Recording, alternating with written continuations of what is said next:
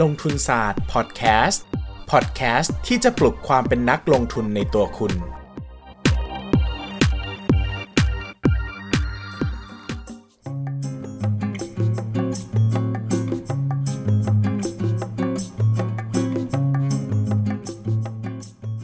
สวัสดีครับ ยินดีต้อนรับเข้าสู่รายการลงทุนศาสตร์พอดแคสต์รายการที่จะชวนทุกคนมาพัฒนาความรู้ด้านการเงินและการลงทุนไปด้วยกัน วันนี้นะครับเราจะมาชวนกันพูดคุยด้วยเรื่องเกี่ยวกับความคิดจิตวิทยาด้านการลงทุน ซึ่งหลายคนนะครับอ่านหัวข้อแล้วอาจจะรู้สึกว่า โอ้โห มันดูแบบอิโมชันอลจังเลย หรือว่าเป็นไลฟ์โค้ชจังเลย ก็อยากให้ฟังจนจบนะครับเพราะว่าจริง ๆ แล้วเนี่ยมันมีตรรกกะหลายๆอย่างที่มาเกี่ยวข้อง แล้วก็นำไปประยุกต์ใช้ได้จริงๆนะครับโดยเฉพาะคนที่เป็นนักลงทุนหรือลงทุนอยู่แนะนำว่ายังไงก็ต้องฟังนะครับเพราะว่าเป็นประโยชน์มากๆ วันนี้เราจะคุยกันในหัวข้อ สิ่งที่เราต้องเรียนรู้เมื่อเราลงทุนแล้วขาดทุน สิ่งที่เราต้องเรียนรู้แล้วลงเมื่อลงทุนแล้วขาดทุนคืออะไรนะครับ ผมขอยกกรณีศึกษาหรือว่าตัวอย่างที่ไม่ได้เกี่ยวข้องกับหุ้นโดยตรงก่อน แต่คิดว่าน่าจะเป็นเรื่องที่ทุกคนเข้าใจ เคยเป็นกันไหมครับ เมื่อไหร่ก็ตามที่เรามาสาย สมมุติว่าเรานัดเพื่อนไว้8โมงเช้าแล้วเราไปถึง8โมงครึ่งนะครับเราจะคิดในใจทันทีว่าเฮ้ย มันเป็นเพราะรถติดเฮ้ย มันเป็นเพราะวันนี้นาฬิกาไม่ปลุกเฮ้ย มันเป็น เพราะว่าวันนี้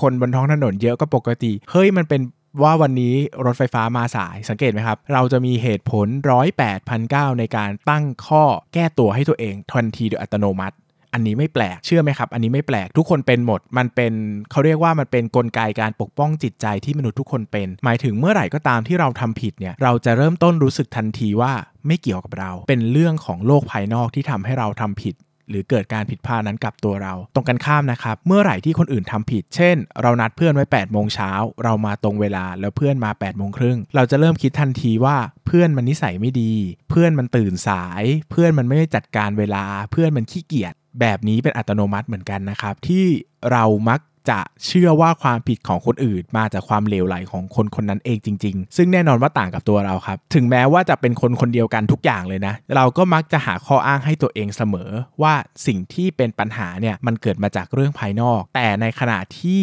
เมื่อปัญหาของคนอื่นเกิดขึ้น เรามักจะโบยให้เป็นความผิดของตัวเขาเอง อันนี้เป็นจิตวิทยานะครับที่เกิดขึ้นจริง ๆ กับมนุษย์ เรียกปัญหานี้ว่า self attribution bias นะครับหรือว่าเป็นจิตวิทยาความลำเอียงในการคิดเข้าข้างตัวเอง มนุษย์ทุกคนต้องมีระบบป้องกันตัวเองนะครับเพราะว่ามนุษย์ทุกคนหวังคาดหวังจะอยู่รอดในระยะ ในระยะยาวยีนนะครับยีนของเราเป็นยีนเห็นแก่ตัวครับมันต้องการจะอยู่รอดในระยะยาว ดังนั้นถ้าความผิดเล็กๆน้อยๆทุกอย่างเนี่ยเราเอามาเข้าตัวหมด เราเชื่อว่าเป็นความผิดของเราเองหมดนะครับเราก็จะกลายเป็นคนจับจดแล้วทำอะไรไม่ได้เลยนะครับเพราะว่าเราก็จะกลายเป็นคนที่แบบเครียดกับทุกอย่างบนโลกนะครับแต่ในทางตรงกันข้ามนะครับถ้าเราปล่อยให้เป็นไปตามธรรมชาติไปหมด เราก็จะไม่รับรู้ถึงความผิดของตัวเองเลยนะครับแล้วเราก็มักจะผิดซ้ำซากจำเจไปมาผิดกับเรื่องเดิมซ้ำๆนะครับเพราะว่าเราก็จะโทษว่าเฮ้ยนั่นมันเป็นปัญหาของโลกภายนอกที่กระทำต่อเราทำให้เราผิดแต่ไม่ได้เป็นปัญหาของเรา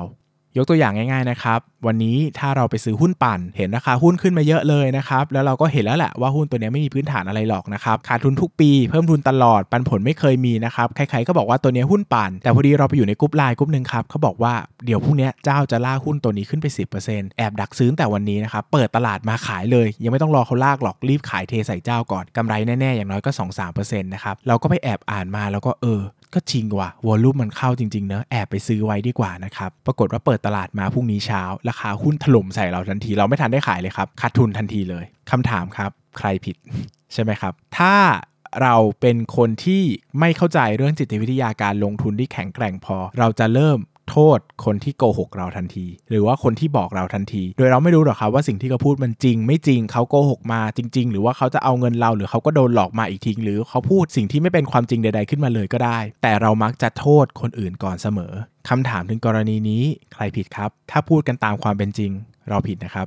เพราะว่าเราตัดสินใจลงทุนด้วยตัวเอง ถึงแม้ว่าจะมีใครมาหลอกเรายังไงก็ตาม แต่เราจะต้องรู้ว่าข่าวสารนั้นเชื่อถือไม่ได้เสมอ ตราบใดที่ยังไม่ประกาศผ่านตลาดหลักทรัพย์แห่งประเทศไทยในวงเล็บนะครับ ถึงแม้ว่าจะประกาศผ่านตลาดหลักทรัพย์แห่งประเทศไทยแล้ว ก็ไม่ใช่ว่าเป็นทุกข่าวที่เชื่อถือได้ ดังนั้นนะครับ เราจะมีกลไกปกป้องตัวเองเสมอเมื่อเราขาดทุนว่ามันเป็นปัญหาของโลกภายนอก เช่น ตลาดหุ้นช่วงนี้ไม่ดีบ้างแหละ เศรษฐกิจช่วงนี้ไม่ดีบ้างแหละ หุ้นไม่ดีบ้างแหละนะครับ ผู้บริหารไม่ดีบ้างแหละ ผู้บริหารโกหก ผู้บริหารโกง ซุกหุ้นไซฟอนคำถามครับ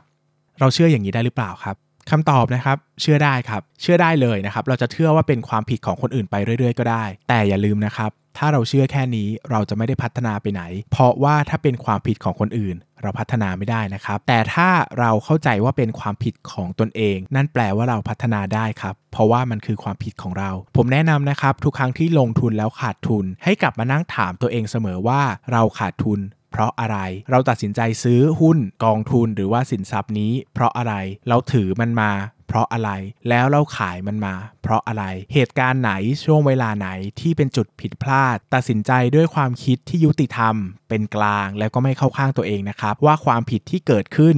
เป็นเพราะเราหรือเป็นเพราะโลกภายนอก เราสามารถป้องกันแก้ไขได้หรือไม่ แล้วถ้าป้องกันแก้ไขจะทำได้อย่างไร หรือยกตัวอย่างง่าย ๆ ก็ได้นะครับ ถ้าเป็นคนอื่นลงทุนเขาจะเป็นแบบเราหรือเปล่า หรือว่าเราเป็นอยู่แค่คนเดียว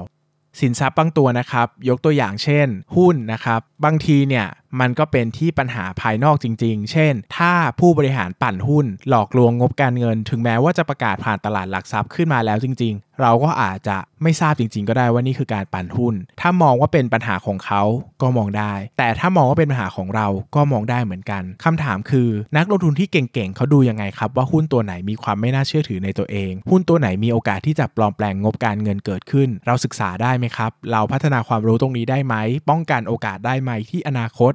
เวลาเราเจอหุ้นที่ปลอมงบการเงินอีก หรือหุ้นที่ปั่นอีก เราจะได้ไม่ติดกับ เราจะได้ไม่หลงกลอีกนะครับ ดังนั้นเนี่ยเราต้องกลับมาคิดอย่างนี้ตลอดนะครับ ไม่งั้นเงินที่สูญเสียไป เวลาที่สูญเสียไป ความรู้สึกที่สูญเสียไปจะเป็นสิ่งไร้ค่า ผมคิดอย่างนี้เสมอนะครับ ถ้าตลาดหุ้นขึ้น ผมได้กำไร ผมได้เงิน แต่ถ้าตลาดหุ้นลง ผมขาดทุน ผมได้ประสบการณ์ ผมพูดกับตัวเองเสมอนะครับว่าทุกครั้งที่ลงทุนแล้วขาดทุน ผมจะไม่ยอมขาดทุนไปโดยไม่ได้อะไรกลับมาเลยนะครับ อย่างน้อยต้องได้ประสบการณ์ อย่างน้อยต้องได้ความเข้าใจอะไรบางอย่างที่เกี่ยวกับการลงทุนนั้นๆ ดังนั้นเรื่องนี้ไม่ใช่เรื่องใหญ่ของนักลงทุนหุ้นรายตัวเพียงอย่างเดียวนะครับ เป็นเรื่องที่ไม่ว่าเราจะลงทุนในอะไร เราก็เข้าใจได้ ศึกษาได้ เข้าใจมันได้นะครับ ไม่ว่าจะลงทุนในอะไรก็ตาม ยกตัวอย่างเช่นง่าย ๆนะครับ ถ้าเราซื้อหวย ถ้าเราคิดว่าหวยเป็นการลงทุนนะครับ ซึ่งจริง ๆ แล้วผมก็ไม่ได้เบลมว่าการซื้อหวยมันผิดนะครับ แต่สมมุติว่าเราซื้อหวยแล้วขาดทุนตลอด เสียเงินไปตลอดนะครับ เราจะโทษก็ได้นะครับว่าดวงเราไม่ดีนะครับเราก็ขาดทุน แต่ถ้าเรากลับมาถามว่าเออแล้วเราจะป้องกันเหตุการณ์แบบในอนาคต แบบนี้ได้ไหมนะครับแล้วก็อาจจะมาคุยกันว่าเฮ้ยจริง ๆ เราแบ่งสัดส่วนเงินเพื่อการเสี่ยงโชคในชีวิตเนี่ยได้สักกี่เปอร์เซ็นต์ของรายได้กัน เราอาจจะกำหนดไว้ไม่ให้เราใช้ใช้จ่ายส่วนนี้เพื่อการเสี่ยงโชคเกินไปก็ได้นะครับผมไม่ได้มองว่าการซื้อหวยนั้นผิดนะครับเพราะว่าการซื้อหวยเนี่ยก็สำหรับผมก็เหมือนการสันทนาการอย่างหนึ่งในชีวิตนะครับเหมือนการไปดูหนังไปกินข้าวไปเที่ยวต่างประเทศ มันก็คือความสุขของเราอะถ้าเราอยากทำแล้วเราคิดได้รอบคอบแล้วเนี่ยมันก็ไม่ใช่เรื่องที่เสียหายอะไรนะครับเพราะว่ามันก็ไม่ได้เบียดเบียนใครแล้วก็ไม่ได้ผิดกฎหมายแต่สิ่งสำคัญคือเราวางแผนดีหรือยังครับ เหมือนกันอะถ้าเราต่างเที่ยวต่างประเทศจนติดแบบหมดเนื้อหมดตัวติดหนี้บัตรเครดิตวุ่นวายไปหมด มันก็ไม่ใช่เรื่องที่ดีนะครับ เหมือนกันครับ ถ้าเราเล่นหวยทุกงวดอะแล้วเรา ไม่มีเงินเก็บเลยนะครับไม่มีเงินไปลงทุนอย่างอื่นเลยมีหาเงินได้เท่าไหร่ก็ไปลงกับหวยจนขาดทุนเละเทะหมดนะครับแบบนี้เนี่ยมันก็อาจจะเป็นการสูญเสียที่ไม่ได้อะไรกลับมานะครับเราอาจจะมาคุยกับตัวเองนิดนึงว่าเออเราวางแผนยังไงดีนะครับหรือว่าเราจะจัดการการเงินยังไงดี ให้เราสามารถมีความสุขกับการเล่นหวยได้ โดยที่มันไม่ทำลายวินัยทางการเงิน หรือแผนการเงินในในระยะยาวของเรานะครับ สังเกตไหมครับว่าการเล่นหวยขาดทุนเนี่ยจริง ๆ มันก็เป็นเรื่องเกี่ยวกับดวงนะครับก็เป็นเรื่องของโลกภายนอกนั่นแหละเพราะว่าเราคงไปควบคุมให้หวยออกอะไรไม่ได้ แต่มันก็มีสิ่งที่เราควบคุมได้เหมือนกัน คือเราสามารถควบคุมได้ว่าเราจะเล่นหวยไม่เกินงวดละเท่าไหร่ เราจะจำกัดขาดทุนไว้เท่าไหร่นะครับดังนั้นไม่ว่าเรากำลังผิดหวัง เสียใจ หรือกำลังลงทุนขาดทุนกับเรื่องใดในชีวิตก็ตาม อย่าลืมกลับมาถามตัวเองนะครับว่าเราเข้าข้างตัวเองมากเกินไปหรือเปล่า แล้วเราสามารถปรับปรุง แก้ไขเรียนรู้อะไรได้จากากเหตุการณ์เหล่านั้นบ้าง ผมเชื่อมั่นอย่างมากครับว่าทุกการขาดทุนมีประสบการณ์ซ่อนอยู่ ผมเองขาดทุนมานับครั้งไม่ถ้วนครับ แต่ทุกครั้งที่ขาดทุนผมเชื่อว่าผมได้อะไรไม่มากก็น้อยกลับมาเสมอ อย่างน้อยผมก็เชื่อว่าผมจะเป็นนักลงทุนที่เก่งขึ้น หรือจะเป็นนักใช้ชีวิตที่เก่งขึ้นจากการขาดทุนและสูญเสียเหล่านั้นครับสำหรับวันนี้นะครับ เนื้อหาก็จบลงเพียงเท่านี้ แอบทิ้งท้ายไว้นิดนึงนะครับ อีกประมาณ 1 เดือนข้างหน้า ลงทุนศาสตร์พอดแคสต์จะมีการ rebrand ใหม่ แล้วก็ขึ้นต้นซีซั่นที่ 2 นะครับซีซั่นที่ 2 เราน่าจะเห็นความสดชื่น สดใส แล้วก็ภาพลักษณ์ใหม่ๆ เกี่ยวกับพอดแคสต์ตัวเองมากขึ้นนะครับ ยอมรับว่าซีซั่นแรกเนี่ยค่อนข้างจะตะกุกตะกักเยอะ เสียงตอนแรก ๆ ก็ไม่ค่อยเพราะเท่าไหร่นะครับ production ยังไม่ดีนะครับตอนนี้ก็ปรับปรุงมาไกลมากนะครับได้ทีม sound engineer ใจดีหลายท่านมาช่วยดูแลให้ ตอนนี้ก็คุณภาพเสียงดีมากจนผมคิดว่าถึงขั้นที่พร้อมแล้วแหละที่เราจะขึ้นไปสู่ซีซั่น2 ที่น่าจะมีวาไรตี้ใหม่ๆ หรือภาพลักษณ์ใหม่ๆ เกิดขึ้น ที่ทำให้เรื่องราวของการลงทุนมันสนุกขึ้น แล้วก็ไม่ใช่เรื่องที่น่าเบื่อแบบเดิม ยังไงนะครับ ใครที่ติดตามฟังกันอยู่ ก็หวังว่าจะติดตามกันต่อไปเรื่อยๆ จนกระทั่งถึงซีซั่น2นะครับระหว่างนี้ช่วงเวลาที่จะเกิดขึ้นก็อาจจะมีข่าวดีใหม่ๆนะครับผมช่วงนี้ก็กำลังคิดพอดแคสต์รายการใหม่ๆขึ้นมาที่ผมอยากจัดบ้างนะครับก็เรียนตามตรงนะครับว่าลงทุนศาสตร์พอดแคสต์เนี่ยเป็นรายการที่เน้นสาระความรู้แล้วก็ประโยชน์เพื่อคุณผู้ชมผู้ฟังมากๆนะครับหลายครั้งเนี่ยผมก็เป็นคนอ่านหนังสือเยอะแล้วก็อยากจะเล่าเรื่องราวในหนังสือต่างๆ บ้าง ที่มันอาจจะไม่ได้เกี่ยวกับการเงินการลงทุนโดยตรงอะนะครับมาเล่าในพอดแคสต์นี้คนก็ไม่ค่อยฟังนะครับก็มีแผนว่าอาจจะเปิดพอดแคสต์ใหม่ไว้เล่าเรื่องนู่นนี่นั่นเกี่ยวกับ ความรู้ต่างๆ เกี่ยวกับชีวิตที่ไม่ได้เป็นเกี่ยวกับการลงทุนโดยตรงนะครับ ก็ยังไงก็ถ้าเปิดออกมาหรือว่าเปิดตัวยังไงก็อย่าลืมติดตามฟังกันด้วยนะครับ ยังไงถ้ามีพอดแคสต์รายการใหม่ก็หวังว่าท่านผู้ฟังรายการเก่าๆ ก็จะยังให้การสนับสนุนเหมือนเดิมสำหรับวันนี้ก็ขอบคุณทุกท่านอีกครั้งนะครับ ที่ติดตามกันมาจนถึง episode นี้ยาวนานมากๆเลยนะครับ65 แล้ว ก็หวังว่าจะอยู่ร่วมกันต่อไปอย่างนี้เรื่อย ๆ นะครับ สวัสดีครับ